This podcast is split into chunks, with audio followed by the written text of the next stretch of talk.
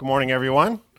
Good to see you today. As James said, we have been talking about life hacks, discovering the real shortcuts in life. Uh, the Oxford Di- Dictionary defines a life hack as a strategy or technique adopted in order to manage one's time and daily activities in a more efficient way. Now, this phrase, life hack, was first used at a technology conference uh, back in 2004 in San Diego. It was used to describe uh, the shortcuts that IT professionals often use to get their work done. Now, you may be familiar with the fact that the, the term hack has been used in technology for some time to describe the act of figuring out how to crack the code of a computer system and gain access to it, to hack that computer. But after this particular conference, for some reason, social media began to get a hold of this term life hack, and it, over time, has become the term that's used to describe any code hacking shortcut to life at all. Now, if you want to find the kind of life hacks that you can uh, find online, Pinterest is a great source for life hacks. So, just to give you a word on that, I know some of you have gotten into this a little bit, so Pinterest is a good source for some life hacks. But we are looking at something a little different than these kind of life hacks. We've been talking about the shortcuts that really do change life, not, not just you know, shave a little time, uh, time off of your day. And the best collection of these life hacks is found in the book of Proverbs, in the Old Testament book of Proverbs. In this book, God is telling us how to crack the code of life that He Himself has written and established. How to, how to hack life, really. How to spend less time banging our heads up against the wall and running up against dead end alleys and wasting time uh, trying to get where we really need to be. Now, the term that God uses for a life hack is wisdom. And in Proverbs 4, verse 5, we read this it says, Get wisdom, get understanding. Do not forget my words or swerve from them. Now, wisdom is very different than intelligence. Intelligence measures your brain capacity, and you can uh, take an IQ test to measure your intelligence. But wisdom, it does require intelligence, but it's, it's something far deeper than just intelligence.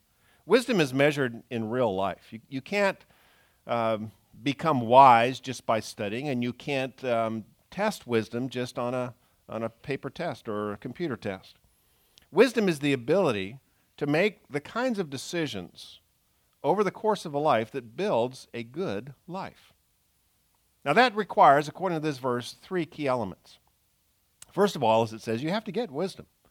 You, you have to learn what God says about different areas of life so that when you come to the, the decision point, to the intersection, you know what God has to say about this category of decision.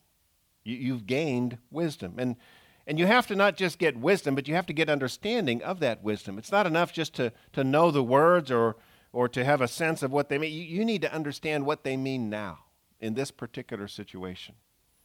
And then at the critical moment, when you're at that point of decision, you need to be very careful you don't forget the wisdom that you have learned and that you now understand.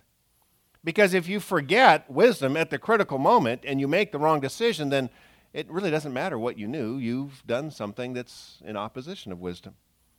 And you'll get off track with God, as it says in this verse. You'll swerve. You'll, you'll probably end up in one ditch or another.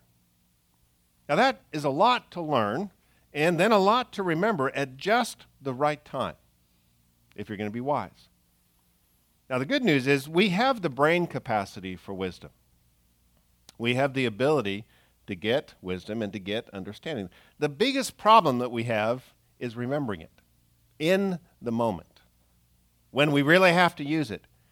That's the struggle, is remembering it and doing it at that point of time.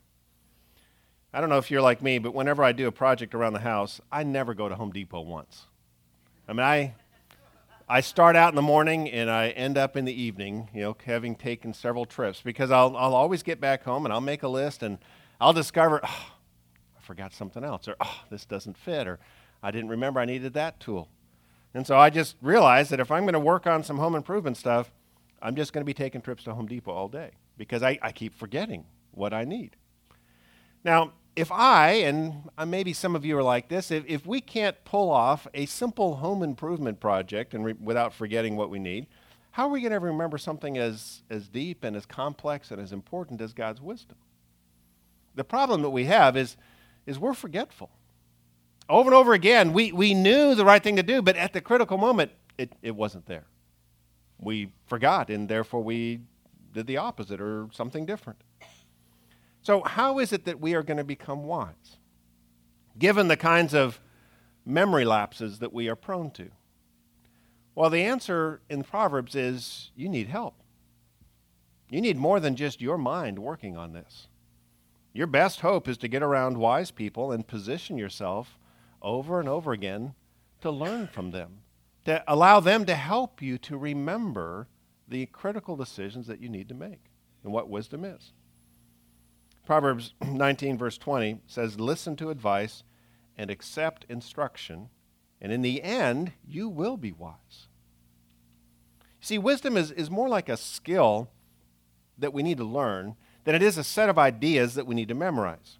It's kind of like learning how to, how to swim.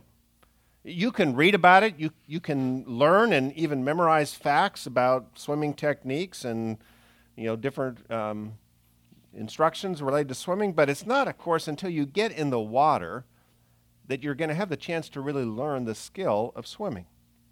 And the process of learning how to swim is made so much easier when there's someone there to coach you. Someone who already knows how to swim, at least better than you, and is able to correct you as you're learning and to help you as you progress in the learning of how to swim. And this is exactly how it is with wisdom. It's difficult to, to, to become wise on your own. You know, we tend to have this image of a wise person kind of sitting somewhere, maybe on a hilltop, learning wisdom and just being wise. That, that is not wisdom. Wisdom is something you really need help to learn. You need to find someone who is wise, someone who's at least a step or two ahead of you, so that you can learn from them. And so that's why it says listen to advice and accept instruction. The one word that would describe this is teachable. We need to be teachable. And then it says, in the end, if you do this, in the end, you will be wise. In the end. You know, wisdom is not a six week crash course that you can take. Wisdom is something that throughout the entire course of our life, we, if we're going to be wise, must be teachable. No matter how old we are, no matter how much we've learned, we must be teachable. We need to listen to advice and accept instruction. Now, why is it that we can't go it alone when it comes to wisdom?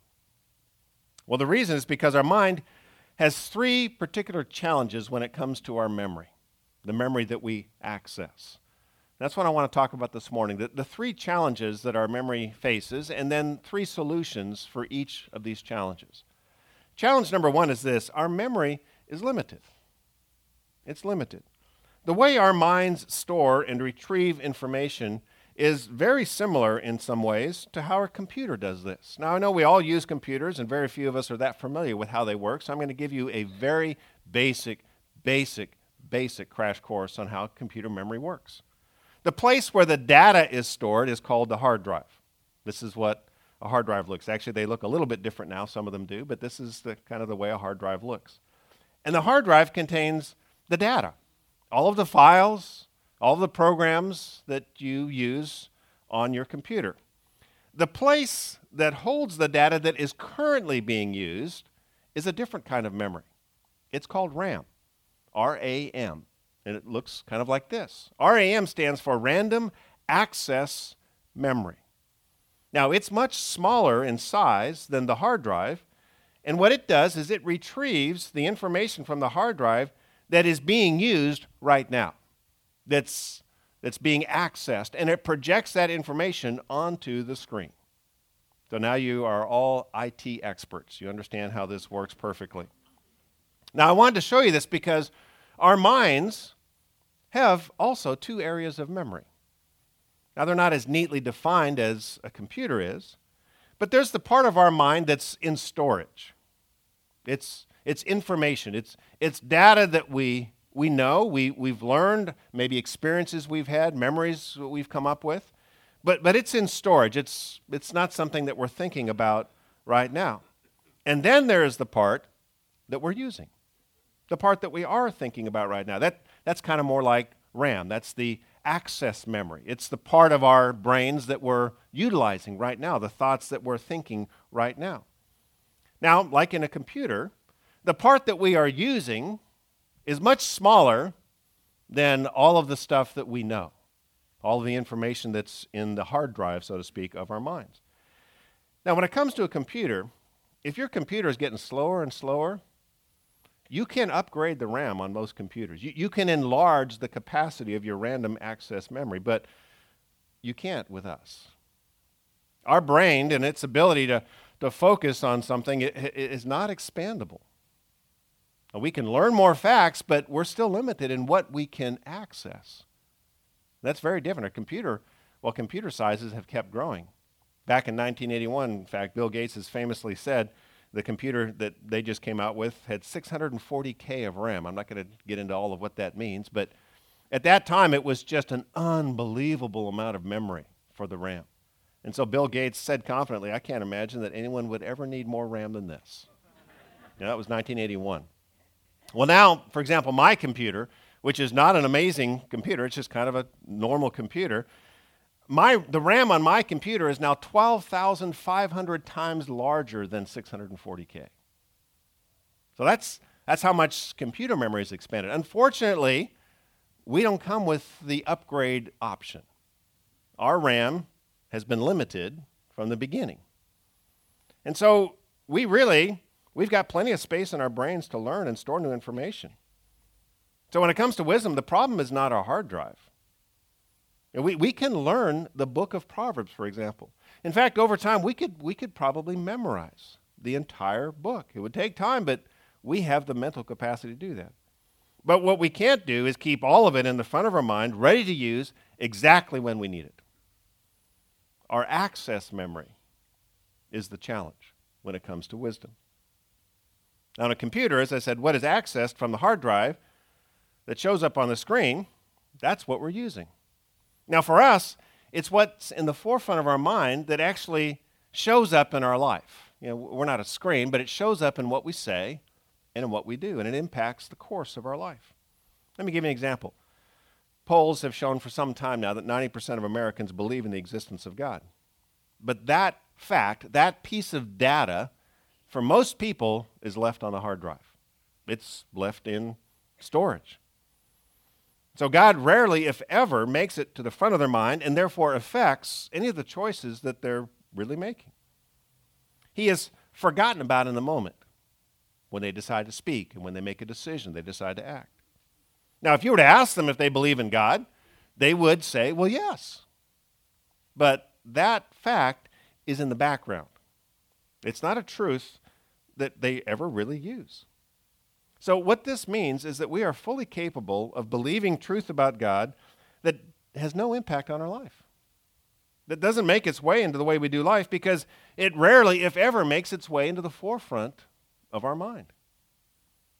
Now, since there's a limit to what we can bring to the forefront of our minds, what we do select to bring to the forefront of our minds determines the course of our life. And therefore, we have to be very careful about what we bring to the forefront of our mind. We have to select very carefully. So the question this morning is how can we remember God? Not just God generally, not just, oh yeah, God, but what am I supposed to, what does God want me to do in this situation? And what's the piece of wisdom and advice he, what's his life hack for this situation? How, how can we remember God's wisdom in the moment? Well, the solution for this memory problem is we've already talked about listen to advice. Listen to advice. Because our memory is limited, that's why it's so important for us to listen to advice. You see, the only way available to us to expand our limited access memory is to borrow from other people. That's, well, that's really what you're doing right now. You're listening to advice about God. Why, why, why do you do this? Why do we do this every Sunday? Well, it's because our, our access memory is limited, and we've spent a whole week thinking about all kinds of other things, and, and, and we have decided, and the, the history of the church has agreed that this is what we need to do at least weekly. We need to get together and say, oh, yeah, this is what's important, and this is what God thinks about this, and this is what we need to do. This is why many of you do it in growth groups you know, in the middle of the week. You, you take what we've talked about this morning, and we've got questions on that listening guide that you, you go home and you think through and you answer them and you, you come to your growth group ready to have discussions. And to, again, what we're all doing is we're bringing these thoughts to the forefront of our mind. What we're saying is, on our own, we're going to swerve. We're going to get off track. We, we need a regular reminder. And we can't do this on our own. We need advice. We need input from other people because our, our memory is limited. In Proverbs 12 15, it says, The way of a fool seems right to him but a wise man listens to advice. A foolish person, in other words, thinks that they're smart enough to guide their life on their own. That's what this is saying. They look at a decision they're making, and it's, it's enough for them to say, Yeah, that's a no brainer. It seems right to me. And it never occurs to them, you know what? I may be missing something. There may be some important data that's way back in storage, or maybe stuff I don't even have on my hard drive that would really help me make a better decision. No, a foolish person says, you know, I, I got it. I know enough. I'm smart enough. Now, these are not dumb people who are thinking this. In my experience, they are often some of the smartest people in the room.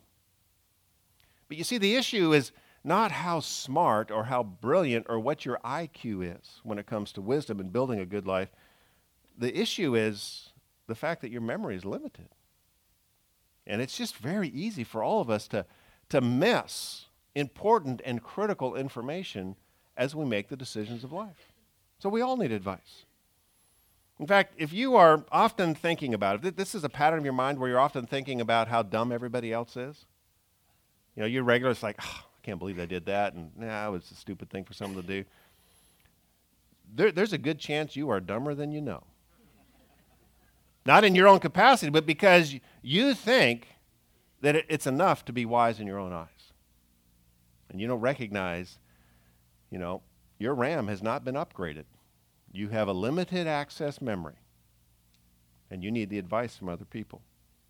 So, the first challenge with our memory is it's limited. The solution is we listen to advice. We seek out advice. We, it's not enough for us to come to a conclusion. We don't trust our own memory. The second memory problem we have is our memory is personal. Now, we remember best what we learn from the people that we know. Proverbs 27 9 says, Perfume and incense bring joy to the heart, and the pleasantness of one's friend springs from his earnest counsel.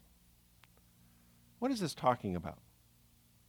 Well, it starts out talking about some smells that, that bring joy to the heart perfume and incense. You know, researchers have long known that smell triggers memory. You know, for me, anytime I get into a, a forest and I, I smell the pines, it just immediately kind of unlocks a whole series of camping memories for me. Uh, some really good, some kind of bizarre, but just a whole series of camping memories for me as, as we were growing up in my family. That smell, I just have to smell it and I'm, I'm transported back. I mean, that, those, those memories are brought from my hard drive and onto the forefront of my mind just because of a smell. And you have smells that trigger memories for you. You know, my, wife, my wife's perfume brings me joy. That's kind of what this is talking about. My wife's perfume brings me joy. Not because I like the smell of it, I do, but that's not the real reason. It's mostly because I like the person who wears it. We've been married for 31 years, and she's changed perfumes a few times. But whenever I smell, there, there's, there's, there's joy that brought, that's brought to my heart. It triggers the memory of that person. You see, our memory is not only triggered by smells, it's also triggered by relationships. The way, the way we are made on the inside is, is it's when there's some, some personal meaning, especially a relationship meaning, attached to it, that that triggers a lot of memory for us. Now, this can work for joy as well as sadness. You know, deep relational pain, boy, it, it, just doesn't take much for that to trigger and bring to the forefront of our mind and overwhelm us with sadness. Just like a good relationship can bring all kinds of joy to the forefront of our mind.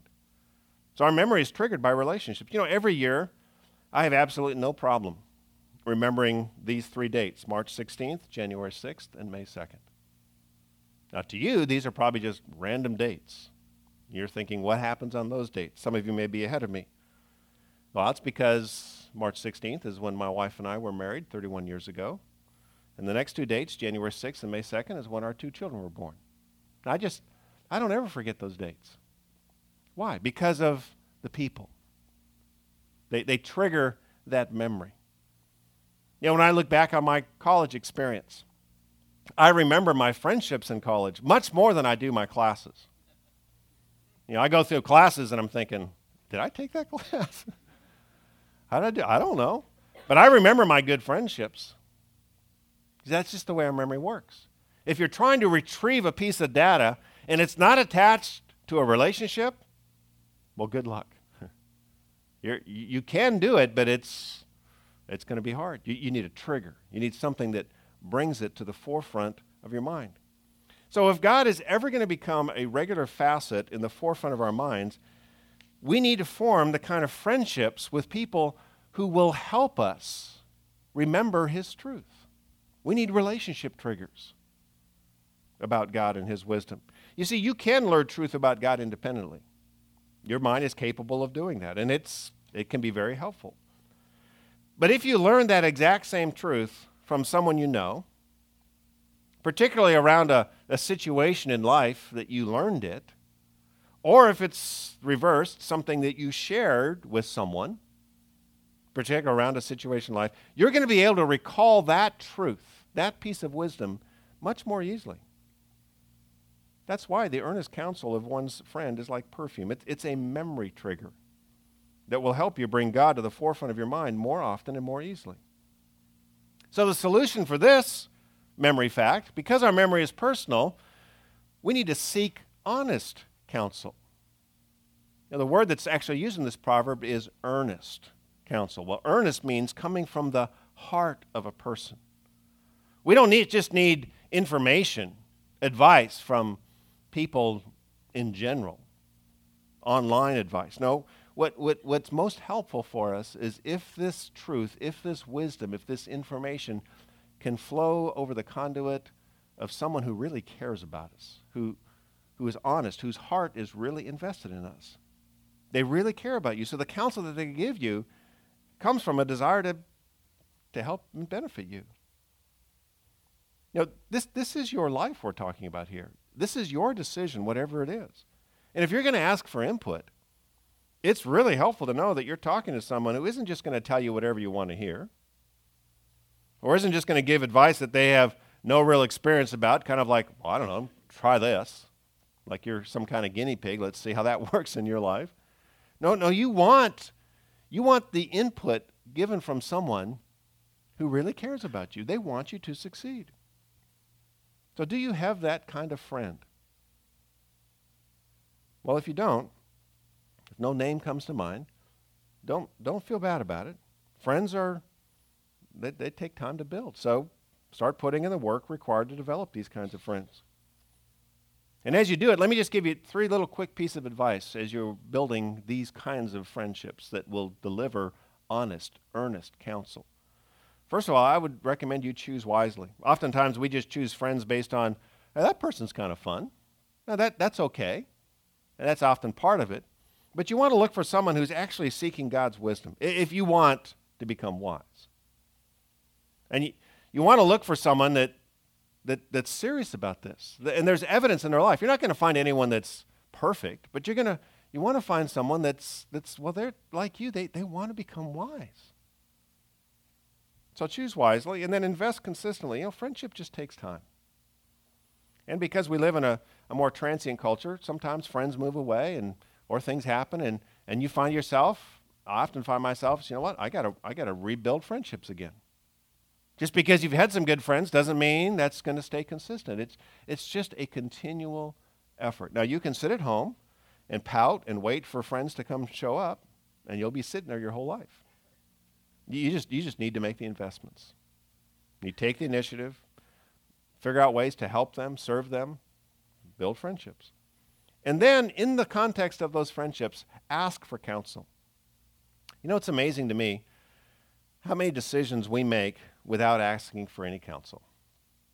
Now, we come to big decisions, and even some smaller seeming decisions, but that really affect the course of our life, and we just go with our gut. We don't, we don't ask for counsel. You know, I've spent a lot of time reading and studying the Bible uh, and the wisdom in the Bible. But I just have to be honest with you. What I remember most is what I've learned over the years from friends, particularly in the middle of challenges, the challenges of real life. Now, I'll tell you something honestly. Sometimes I have a hard time remembering what I even said the Sunday before. Now, hopefully, you do better at this than me. But sometimes you'll come up to me and say, Remember what you said last Sunday? I'm like, uh, Yeah, got it. Right. That's what we were talking about last Sunday. Now, this is good and this is helpful, but it's in the context of friendships that you're going to get some memory triggers that you'll be able to use because I promise you, in the, in the key moment of decision, you're not going to be thinking, Did Bevan ever do a sermon on this? Now, I'd like to think you think that, but I know you don't. Nobody does.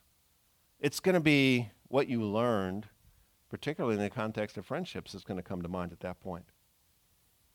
We're not like computers that retrieve data on command. Our retrieval is personal.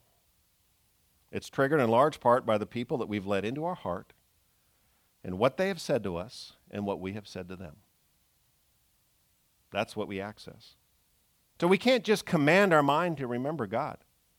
We, we have to build personal memories of God's wisdom if we're going to remember it. That brings us then to the third fact about our memory is our memory is active. Our memory is active. You know, just because something makes it to the forefront of our mind doesn't mean that it's going to stay there. That's because our, our minds are very active. Thoughts are constantly coming and going, all the time. Some of you have come and gone many times during this talk. You've been somewhere else and then you've returned. Then you've left somewhere else and now you're back again. Because I'm talking to you and you're afraid I'm going to point you out. I won't, but I know. You've been, you've been visiting other places and you've been visiting here some. Your minds are just active, you're coming and going. Now, the RAM on a computer, I don't know if you knew this, but whenever a computer is turned off when the power is down, everything that every piece of every bit of memory that was on the RAM disappears. It's gone. Now, our, our minds never turn off, but thoughts are constantly disappearing from it. We are constantly selecting new thoughts and bringing them to the front. And here's the thing about our, our random access memory is when a new thought arrives, the old thought is forced out. Now, there's, there's research that's been done on multitasking, and it, it discovers that when people multitask, they don't really multitask. They move from this, and then they do this, and then they do this. They can't do three or four things at once. They just keep bumping from three to four things, but they have to think of one thing at a time. So if something new thought comes to your mind, the old one gets kicked out. So, thoughts are constantly coming and going. When a new thought arrives, the old one leaves. So, memory is not a function for us of what we'd like to think about, but what we do, in fact, think about repeatedly. And this is, this is just the way our active memory works. We think about something repeatedly, and what tends to happen, happen is patterns form in our mind. If you think about something once, it doesn't really change you.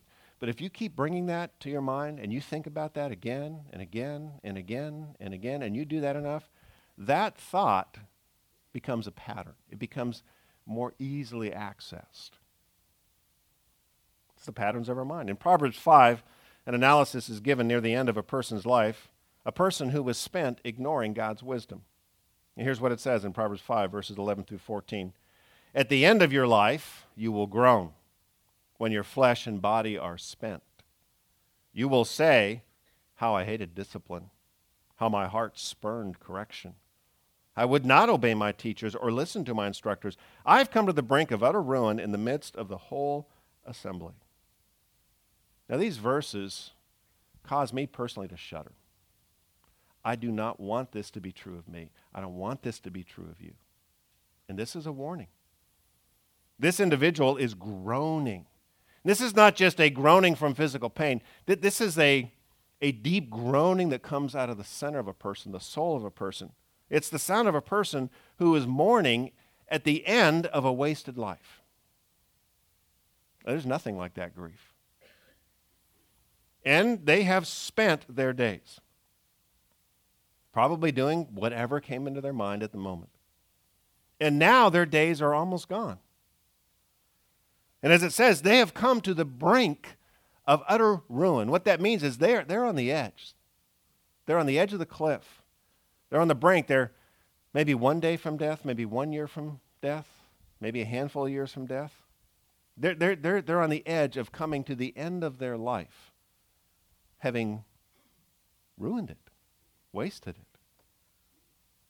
And all of this, to make it worse, all of this is happening in the midst of the whole assembly. What's the assembly? Well, speaking of the assembly of God's people. So, did, did God's people all gather around this individual who has wasted their life so that they could sit there and shake their heads and shame them? Well, that's not what this is talking about.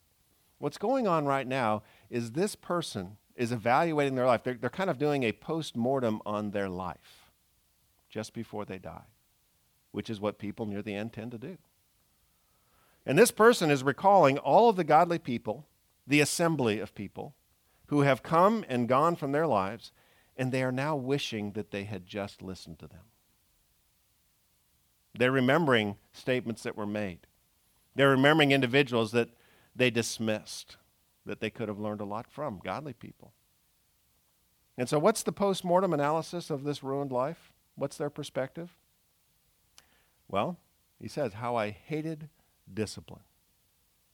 I hated discipline. That's why I'm here. You know, the word discipline means instruction that has a corrective edge to it. That's why it goes on to say, I spurn correction. I didn't want anyone to tell me what to do. You see, th- this is where being teachable really gains traction. You know, listening to advice like we talked about at the beginning, that doesn't mean you're going to actually do it. Seeking honest counsel doesn't mean you're going to follow it. But discipline, well, that's something different. Because discipline submits itself to a structured training that makes demands on your life. See, if wisdom was evaluated on a written test, we could cram for it. You know, you could wait until the end of your life and spend five years and just cram on Proverbs and, and, and maybe do well on the test if God was going to test you on the book of Proverbs. But that's not what wisdom is. Since wisdom shows up in real life, like the need to swim does. We need to do what athletes do and submit to the discipline of training. This is what will build wise patterns into our active memory. How, how do you know? How do you know if you're being disciplined about God and His wisdom? Well, you'll know because there are teachers in your life, there are instructors in your life that you are learning under. Not just classes you're attending, these are people you've invited to speak into your life. Like a coach, they can actually correct you, and you will actually adjust according to their corrections. Now, we'll do that with the gym if we're trying to get into shape. We'll do that in athletics if we're trying to, we're serious about improving in whatever sport it is. But very, very few people are willing to take God that seriously to be disciplined about this, to submit to any kind of instruction or correction or teaching. So let me ask another question, and this is just for you. Who is your coach in the ways of God? Your coach. Someone that knows you and knows God's ways and actually can speak correction, can say, no, no, no, that's not how you, this, this is, and, you, and you'll make it, oh, thank you, and you'll make adjustments. Who's your coach? Now, if no name comes to mind, or it's been a long time since you were corrected, it just could be that, like almost everybody, you hate discipline. You hate it. So the solution to this is become a disciple. Become a disciple. Now, this is the phrase that Jesus used to describe what it meant to believe in him and follow him. You know, the root of the word disciple is the same as the root of the word discipline. This is what he told his disciples, his disciplined ones Go and make more disciplined ones of all nations, baptizing them in the name of the Father and of the Son and of the Holy Spirit, and teaching them to test well on everything I've said? No, to obey everything I've commanded you. So, how do you do this now? Well, you find a church. And you submit yourself to the training program there. And I'll promise you, whatever church it is, it will require you to sacrifice some time. It will not be convenient. No discipline is. You know, if you're going to be a disciplined athlete, it's never convenient. It'll, it'll make demands on you, it'll make demands on your family. But that's, that's the nature of discipline. And we submit to it. Why? Because we just, we love discipline? No. It's because we want the fruit of discipline. You know, if Seabreeze is the church that God wants you to be a part of, then start serving here. Join one of the growth groups the next cycle that comes around. You know, that, that, that's the entry training here at Seabreeze. And as you do that for a period of time, you will be invited into other forms of training. And it may not be a good time for you, but if it's never a good time for you, well, I promise you, your wisdom is not going to grow. We cannot be wise on our own. We need the help of others. We must be teachable. Why? Well, it's because our memory is limited. So we need to listen to advice. And because our memory is personal, we need to seek honest counsel from people that know us and we know them. Not just online advice, not just audio, relationships. And our memory is active, so we need to submit to the discipline of discipleship. Now, we're going to wrap up today uh, with a memory trigger that Jesus gave us to remember him. This is, this is how it came to be. We read about this in 1 Corinthians 11, 23 through 26, and this is what it says. The Lord Jesus, on the night that he was betrayed, he took bread, and when he had given thanks, he broke it. And he said, This is my body, which is for you. Do this what? In remembrance of me. In the same way, after supper, he took the cup, saying, This cup is the new covenant in my blood. Do this whenever you drink it in remembrance of me. For whenever you eat this bread and drink this cup, you proclaim the Lord's death until he comes. You see, for those of us who have become convinced of the evidence that Jesus really is God in flesh, he is the only hope this world has. He is the only chance we have of making our relationship with God right, the only one who can forgive our sins. For us, well, the death of Jesus as the just payment for our sin, it's the center event of all of history and all of eternity. But you know what's crazy? We forget that. Uh, it's in storage. And if anyone were to ask us, oh, no, no, I know, yeah, Jesus died for my sins. We know that. But in the moment, we forget it. We get overwhelmed with fear. We get overwhelmed with the stress of our life. And, and we just forget, you know what? This is small potatoes. The God of the universe took on a body and died in my place. I'm good. We just forget that. The joy and the power that is possible because of that memory is left in storage. And Jesus knew that would be the way it was. He, he knew our minds. So he just gave us this as one memory trigger and says, hey, do this in remembrance of me. Then it goes on to give us just a little instruction about this. The next few verses in 1 Corinthians 27 through 29 says, Therefore, whoever eats this bread and drinks this cup of the Lord in an unworthy manner will be guilty of sinning against the body and blood of, of the Lord. A man ought to examine himself before he eats of the bread and drinks of the cup. For anyone who eats and drinks without recognizing the body of the Lord eats and drinks judgment on himself. What's an unworthy manner? Well, this act of communion that we're about to partake in is a reminder of your commitment to follow Jesus Christ. That's why this is only for those of us who have decided to follow Christ. If you're here today and you're just kind of investigating and checking this out, we're so glad you're here. We, we try to explain things in a way that would help you come to a, a decision about these matters. But this is not for you. We're not going to embarrass you. Just when the ushers pass these different elements, that just just don't take one. Just let it go. No one's going to turn and say, oh, just let it pass. And then for those of you who have made a decision to follow Jesus, if, if your steps have taken you off course, then confess and take the steps to get back on course. Because what this is saying is that if we proclaim the Lord's death, but we don't actually move from words to deeds, we are mocking him. We are saying, Thanks for taking on a body and dying a torturous death on my behalf, but I'm going to continue to do life however I want to do it. And that, that mocks his sacrifice. And so if, if that's where you're at, honestly, then, then don't partake. But if none of us are perfect, And if your intention is to continue to follow Jesus, then join us in this. So I want to invite the ushers to come forward and distribute the bread and the juice. It's all in, in one package, so just go ahead and hold on to this. And I'm going to lead us to partake in this uh, together. And what we're going to do is to get us ready to take this in, an in a worthy manner, rather, we're going to just take a few moments uh, in silence in just a moment to examine our hearts and to do business with God. And this is just between you and God. And I want you to ask God to bring to the forefront of your mind whatever needs to be addressed, whatever is off track. If it's a relationship that needs to be cleared up and there's a move that you need to make in that, then purpose in your heart to do that on your first opportunity. If it's a sin that you need to confess, then confess that sin. And know that that sin is forgiven because of the sacrifice of Jesus that we're going to remember here in just a moment. So we're going to, once you get this element, then just take a moment in silence. And then I'm going to uh, wrap us up in prayer and then lead us uh, partaking of the, the little piece of bread and then the juice together in remembrance of him. So go ahead and pray silently now.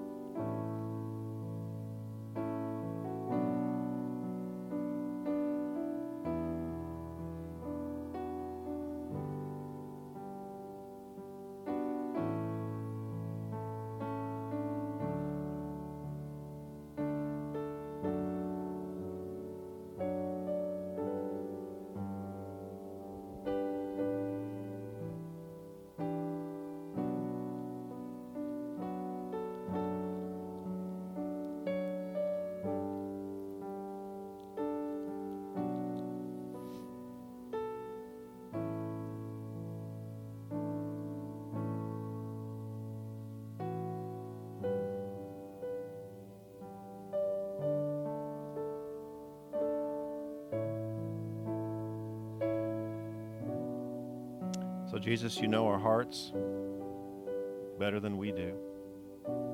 And you have brought to our minds issues that we need to address. And we have confessed those to you. And we have purposed to, to not just declare our intentions, but to take action on these matters. And you know better than we do that we are far from perfect. And that's why, as we remember your body that was broken for us and your blood that was shed for us, we are so grateful because you are the only hope that we have for forgiveness and a future with you. So we now do this in remembrance of you. Go ahead and take the, the first little piece of cellophane here and pull it back. And get the little piece of bread out. This is what Jesus said on that night that he was betrayed. He said, This is my body broken piece of bread. This is my body, which is for you. Do this in remembrance of me. Let's eat this together in remembrance of what Jesus did.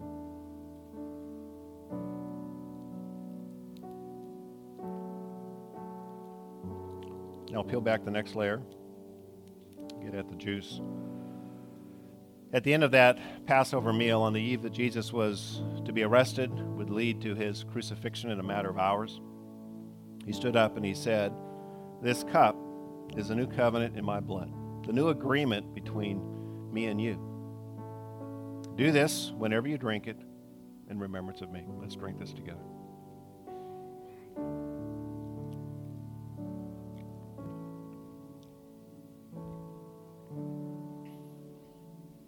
Jesus, we are so grateful for your sacrifice on our behalf. And we admit that too often this epicenter of all events is left in storage in our minds. And we march into our days discouraged about something, angry about something, stressed about something. And we forget that our future has been secured, our sins have been forgiven, and we have the amazing privilege now to be a part of your body doing, doing your work here on earth. Can be no greater privilege. And this morning we have eaten these little pieces of bread and taken little sips of juice to remind us of your body that was broken, and your blood that was shed for us. May this be a continual reminder through this week. We pray these things now in your name. Amen.